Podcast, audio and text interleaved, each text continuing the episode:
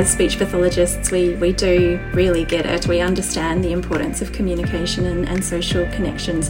And it's important to learn that how one way of treating or, or working with a, a client isn't necessarily going to be what works for another client in a different state or from a different tribe.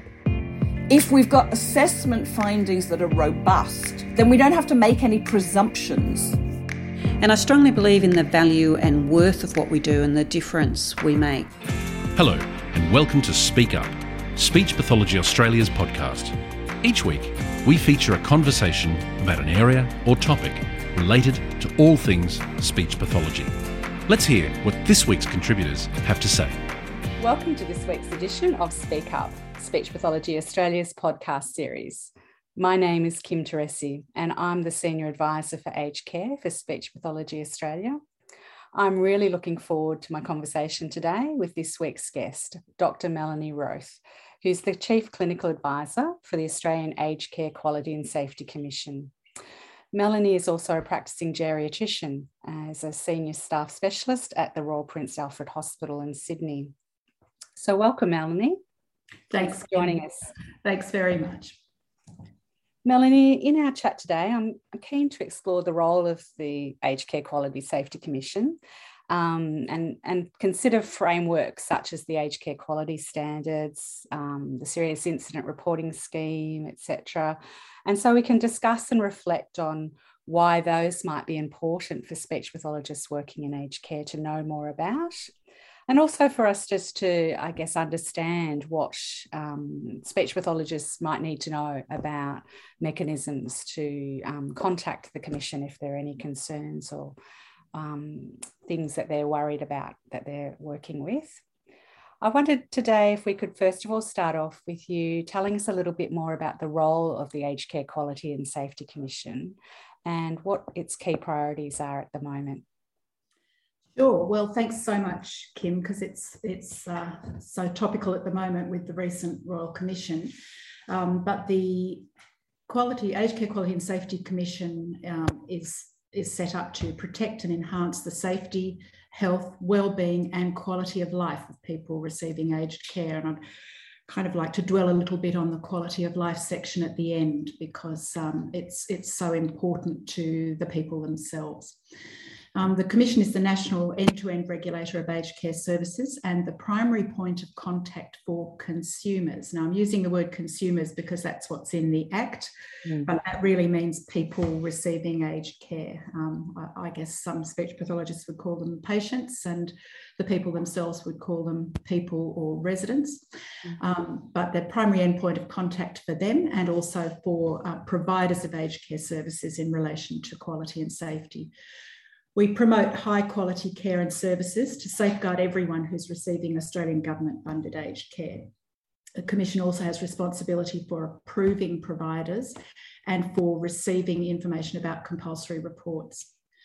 We independently accredit, assess, and monitor aged care services subsidised by the Australian Government. We conduct home care investigations and we determine compliance requirements to be imposed on providers, such as sanctions um, if they're underperforming. We also receive and resolve complaints about these services.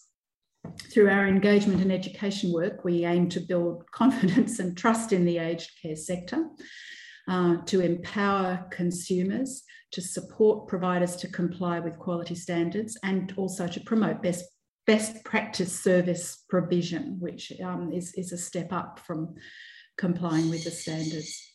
Um, key priorities are reflected in the evidence before the Royal Commission into Aged Care, which I'm sure hasn't uh, bypassed most speech pathologists.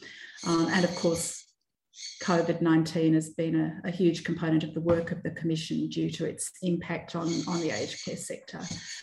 Um, other clinical priorities at the moment for me personally um, and for the Commission generally are restrictive practices in aged care, which has been highlighted as a, as a major issue of concern, among many others. So the, the recommendations of the Royal Commission are, are, are guiding a lot of my work.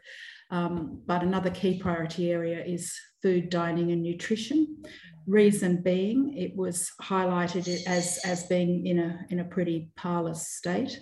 And also, if you speak to residents, um, food is such an important part of their day. Sometimes it's the greatest pleasure they get in a day as their ability to participate in other, other um, activities and meaningful things um, it becomes more limited.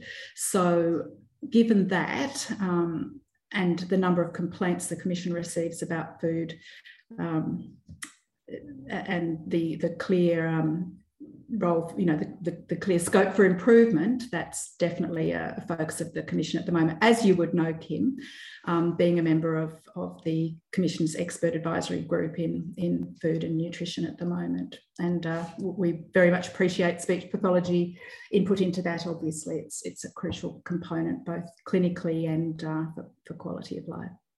Mm, yeah, thanks, Melanie. It's a, it's a great opportunity, and as you say, a real focus um, of the Commission and, and the sector generally at the moment, particularly looking at that food, nutrition, and mealtime experience. Um, just reflecting on some of the components you were talking about, looked at from the Commission, I'm thinking about the sort of regulatory frameworks such as the aged care quality standards that you mentioned um, the serious incident reporting scheme now. And I wonder what your thoughts are in terms of why you think it's important that speech pathologists working in aged care are sort of aware of those sorts of frameworks. Uh, sure. So I'd like to actually start with the Charter of Aged Care Rights, mm. which is a really good read. It's a one pager, um, it's 14 high level consumer rights. Um, it, it really should make it easier for, for residents, um, community living aged care services recipients, their families, carers, and representatives to understand what they can actually expect from an aged care service. Um, and it's been compulsory for um, every consumer to receive and have the opportunity to sign a copy of the aged care rights. So I would would uh, recommend that as a as a quick read as a as a focus and particularly relevant to speech pathology. This will be music to your ears. Um, is right number seven, which is um, I have the right to have control over and make choices about my care and personal and social life, including where the choices involve personal risk. Mm. Um, so, moving on to the quality standards, any organisation providing Commonwealth subsidised aged care services are required to comply with the aged care quality standards. Um, and if you if you care to, there's a, an app with the quality standards on it um, which is quite a, an easy just touch through the standards that you want to. But it, it's worth just looking at the at the icon for that because the very centre of the of the standards wheel is standard one, uh, which is relating to consumer dignity and choice. Um, so since um, the 1st of July 2019, um, providers have been uh, assessed against their performance has been assessed against the quality standards, and they have been, you know, they must must be able to provide evidence of their compliance. Um, quality stand, the quality standards clearly focus on outcomes for consumers, um, and they reflect the level of care and services that the community can expect from organisations that provide Commonwealth subsidised aged care services. And I want to emphasise they're firmly focused on person-centred care, which is um, in, in some cases, a really, really big cultural shift from the more institutional model of, of aged care that we've, we've seen in the past. And that's the past experience of elderly people, um, and that drives a lot of their fear of entering um, aged care. So, so it is it is actually a big shift. Standard one is consumer dignity and choice. And the overriding principle of Standard One is I am treated with dignity and respect and can maintain my identity. I can make informed choices about my care and services and live the life I choose. So, given that that's Standard One and that the Commission firmly assesses providers against Standard One um, and, and uh, uses it frequently in uh, drawing providers' attention to issues when, when uh, we're resolving complaints. Um, and it's and it's certainly something I think that speech pathologists can leverage because if, if providers are, are, are exercised by anything, it's it's in relation to complying with the aged care quality standards. I, maybe I could just talk very briefly about standard three, which is also um, relevant personal care and clinical care, which is in, in, accordance with the consumer's needs, goals, and preferences. So again, we get the choices and, and their input as being crucially important. Um, so when speech pathologists are working in, in aged care, they can assist providers to meet the quality standards um, and assist residents to be a, a partner in their own care. Um, to live the life they choose and and you know therefore to maintain uh, and enhance their quality of life so i suppose it's important that that your own practice falls within the guidance and expectations of the standards and providers are expected to monitor that that um, professionals who deliver services in their in their service um, comply with with their own code of conduct and also with um, any any legislative requirements. For example, uh, they're required to make sure that you're registered, etc. And and then you know complying with PPE requirements and, and all of the other things that, that anyone working in aged care will have become extremely familiar with. Yes. Um, yeah. So I think it's useful to um, you know to, to reflect on what that what the rights and the standards mean to individual consumers, individual residents, um, if you're discussing practice issues or, or, or, areas of concern with providers. Um, and it's also important to make sure that, that you clarify your own position, um, where when you've had discussions about choice, risk, what options have been explored, what decision a, a person has come to with, with your assistance um, or with the assistance of their supportive decision makers, um, that you document those decisions clearly. Um, and of course, that you assist providers to, to minimise uh, the associated risks, um, point out where extra training might be required. Um, and of course, it's a communal living situation. So the impact of the risk taking of a, of a person uh, you know, I mean, in the home setting, it might impact on on the people they live with. Uh, uh, similarly, it, it, impacts on other residents and uh, um, and on carers in residential aged care. So those things need to be part of the discussion. Hmm. Yeah, well, thank you. That was a really fantastic overview of um, you know thinking about key points and. Um, I particularly like the conversation you had around the standards and how speech pathologists might reflect on them in relation to their own practice, but also um, as a way of discussing um, issues of practice with providers and advocating for clients. So often we have those conversations with members too, um, who are ringing national office and particularly as you mentioned, Aged Care Standard One around the focus around consumer choice and, and dignity of risk. And that often is a, a conversation that we have with um, speech pathologists who are advocating for clients they're working with who are looking to, for example, take some acknowledged risks with what they're eating and drinking. So, yeah, certainly a, a conversation that we've had, but um, yeah, good. pathologists are, are, are, well in advance in in those conversations um, because the risks, you know, I mean, I, I, don't need to tell speech pathologists how dynamic that is, how the risks change, um, yeah. not only over time but you know various times of day, um, and how they can be best best managed. Mm-hmm. And so the risk conversation is very front and fore in, in speech pathologists' minds, but often you will find that providers only hear what's the safest way to go, not yeah. actually that the outcome of the conversation is that this is the, the, the this is the way the person has chosen to manage their their swallowing or or mm. eating problem, um, and this these are the best ways to assist them to manage it more mm. safely.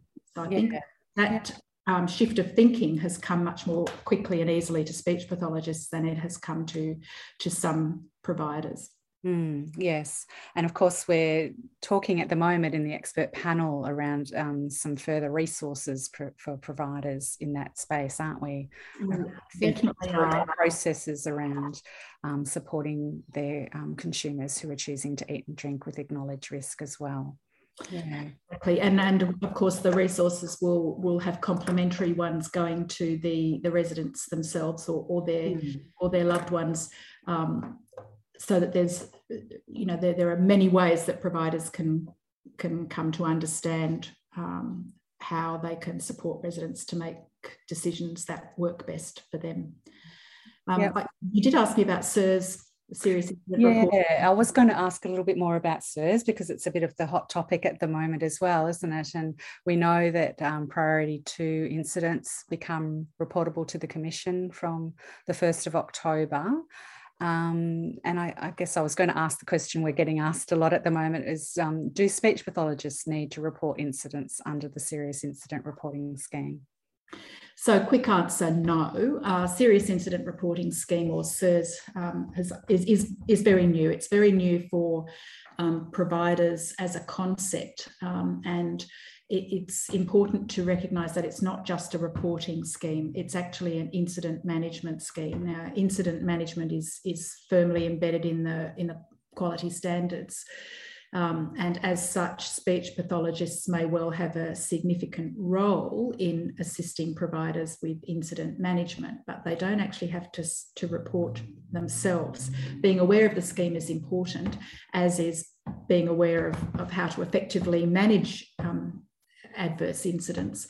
Um, but the uh, the providers have to do the the reporting. It may be that um, speech pathologists have a role in, in prompting reporting where they can see that something has happened that would require reporting and it, and it may not um, have occurred to the provider. Particularly so, I might say, in the area of neglect, because if you thought you were neglecting someone, you probably wouldn't be. Um, so it's actually hard, you know, a, a, a fall or a, a sudden death um, or you know a sexual assault are easy to pick up but neglect is not so easy to pick up. So that's where speech pathologists may definitely have a role. Mm. um, yeah so i would say that if you're identifying issues of concern that you would document and bring them to the attention of the provider. As far as the incident management process goes again um, it's not uh, it's not a, a very well developed um, concept in, in some places still, in some services. Some services, of course, have fantastic incident management systems, but again, the incident management system is not just recording the incidents. So, so your role, if something, if something happens, um, would be to um, assist providers to identify potential causes or triggers or contributors to a particular, usually speech or, or communication or swallowing related issue, um, and, and work on ways to reduce those risks.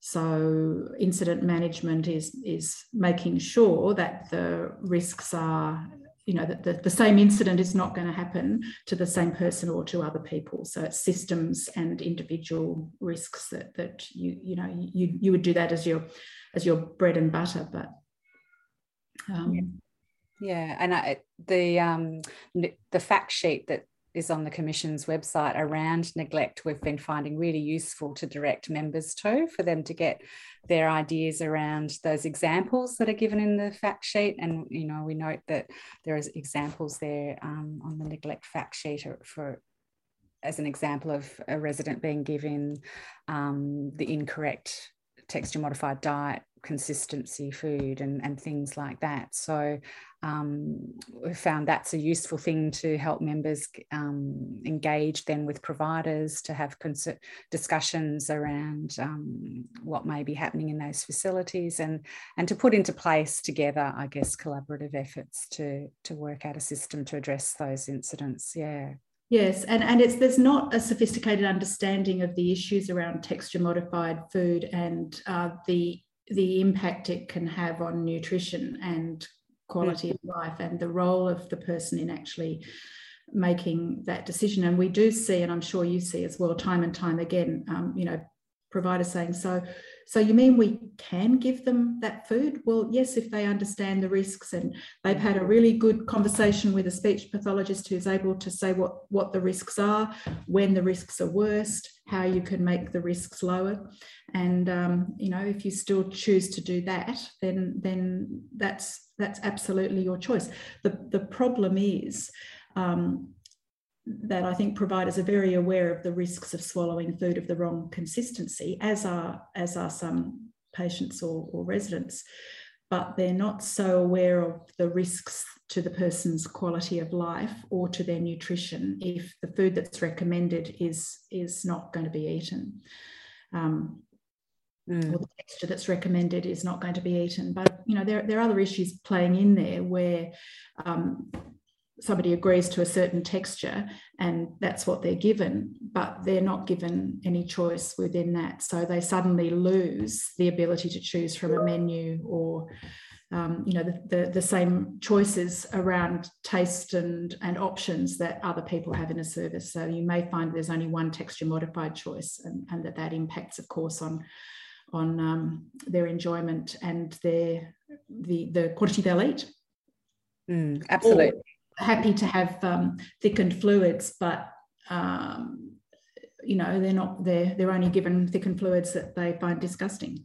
Um, or, or potentially, as we see, sometimes they've um, you know needing from a safety perspective to have a certain texture and and agreeable to that, but um, they're not always being given that texture. They've been given foods or um, drinks yeah. that aren't of the right texture and are posing safety risks to them. So that's sometimes yeah. we also find happening, yeah. and um, it's it becomes um, you know something the speech pathologist can work with the facility maybe about providing some additional training to to staff or you know um, input to to their systems around that. Um, I'm wondering about um, having spoken about those sort of circumstances where we've talked about, you know, going back and reporting the c- concerns such as those to management and, um, you know, working collaboratively around what sorts of actions might help address those issues. What would be your advice if there is a case where there have been sort of identified sort of serious quality and safety risks and of issues of concern, but that the speech pathologist is feeling like they're not really being addressed or listened to, despite them having, you know, done all those things initially and approached management a number of times. What what would you your advice be as to what should happen in those cases?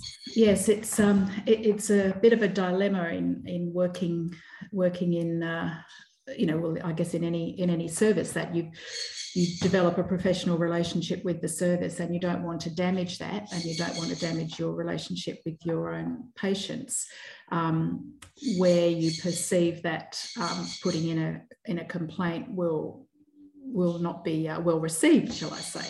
And uh, consumers very prominently feel this and and uh, it, it's that's why it's really important for providers to develop uh, feedback and complaints management systems that really genuinely work where people are, are, they know they're going to be listened to. They lose the fear of coming forward. Maybe it's not called a complaint maybe it's called feedback or a concern or an issue um, but they know that it is going to go somewhere um, people who come to the Commission with their complaints um, are often at the end of their tether.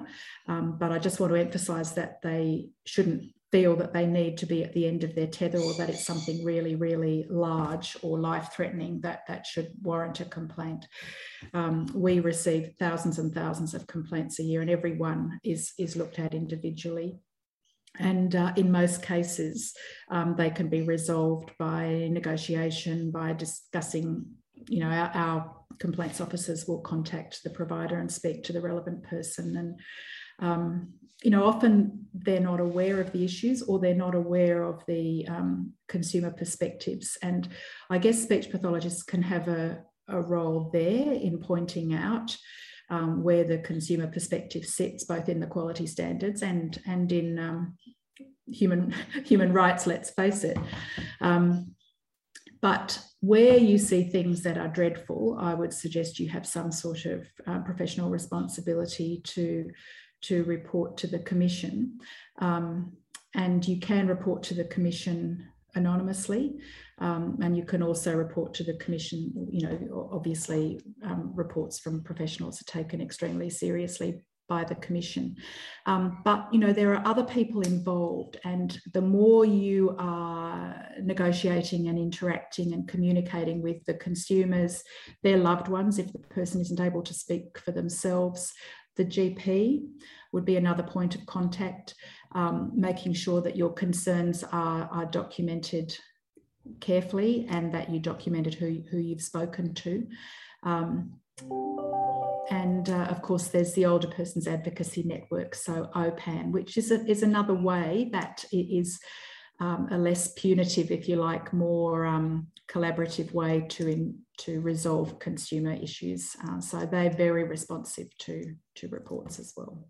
Hmm. yeah, so thanks for that. So that's sort of helped, I guess, I think clarified you know the the steps and the processes that um, speech pathologists might be involved in in that. And I, am sure you you would all be making your own decisions about whether something's a you know a, an unacceptable risk and needs addressing urgently um, and can't be addressed through the normal channels, or whether you've got a bit of time to try your try your best um, yeah. through through less formal channels.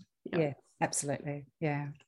So we know in um, in age, the aged care sector, it is a, a, time of immense reform and there's so much change happening, but it's also a really exciting time of innovation, I think, because I think everyone's sort of looking ahead and now thinking through, you know, different ways of, of doing things going forward. Um, we know that there's lots of great examples of, you know, fantastic things happening out there and, and good quality care and services. Um, what are your thoughts on how we might be able to best showcase and share those sorts of ideas of good practice across the sector? Yes, it's so important for, for very many reasons. And one, one of them is um, that there has been an unrelenting negativity in, uh, in really the, the press and the Royal Commission and um, the, the messages have all been negative and they've probably rightly focused on the negatives, but there are some very, very excellent practices, and there are some people living really fulfilled, enjoyable lives in residential aged care. And I've certainly had patients who've said to me, I know I resisted. I know I didn't want to go, but I wish I'd gone earlier. It is so good. I've got friends, my food's brought to me. There's a million things to do. I've got a beautiful, you know, beautiful garden. Um, so focusing on the positives has has two things. I think it, it in itself is a, a helpful thing, but also uh, uh, in, in, terms of morale and uh, you know morale of staff and uh, you know just people do need to know when they're when they're doing a good job. But it is really important, I think, to communicate where good practice is happening and what good practice looks like, um, partly to as an example and to show how good things can be done um, but also to show that that it is being done. And if you're not doing it, then maybe you are starting to lag behind because hiding behind the fact that this is how everyone does it is no longer going to be going to be the case. Yeah. Mm, absolutely, absolutely. So, I always encourage members who call up and um, you know discuss those examples to, you know, share it far and wide, and and please write this down and share it with us, and we can put it in our SPA publications. But also think about you know opportunities more widely because um, other people are interested. You know, the sector is interested in moving forward and um, seeing what other things can be done to. Yeah, no, they they absolutely absolutely are because where providers um, really want to do the right thing but just can't visualize how it can be done then other people's examples are super helpful um, we we as you know are currently doing some work uh, um, around food and, and nutrition. And we will be um, looking at some case studies and some examples of good practice. So, if any of you um, speech pathologists out there are seeing good practice, not necessarily in speech pathology, but in food more generally, um, please either contact Kym. I'm going to drop you in there, Kym, to be a bit of a conduit, but also the information line at the Commission um, is very happy to receive and pass on good stories and, and positive positive feedback. So we'd we'd love to hear hear stories de- de-identified if it's in relation to consumers, but if um, providers are happy to be identified, then identify along. Yeah, no, absolutely. We're very keen as well at Speech Pathology Australia to hear those examples. So be really um, interested in, in hearing anything that anyone would like to share with us. Absolutely. Well, thank you so much, Melanie, for joining us this week. It's been an absolutely fabulous discussion, and um, I've really enjoyed our chat. But I think it's been really um, useful conversation too for for um, everyone to to think about and reflect on the topics that we've discussed today. Um, so thank you again, and um, all the very best. And thanks everyone for joining us for this week's Speak Up podcast.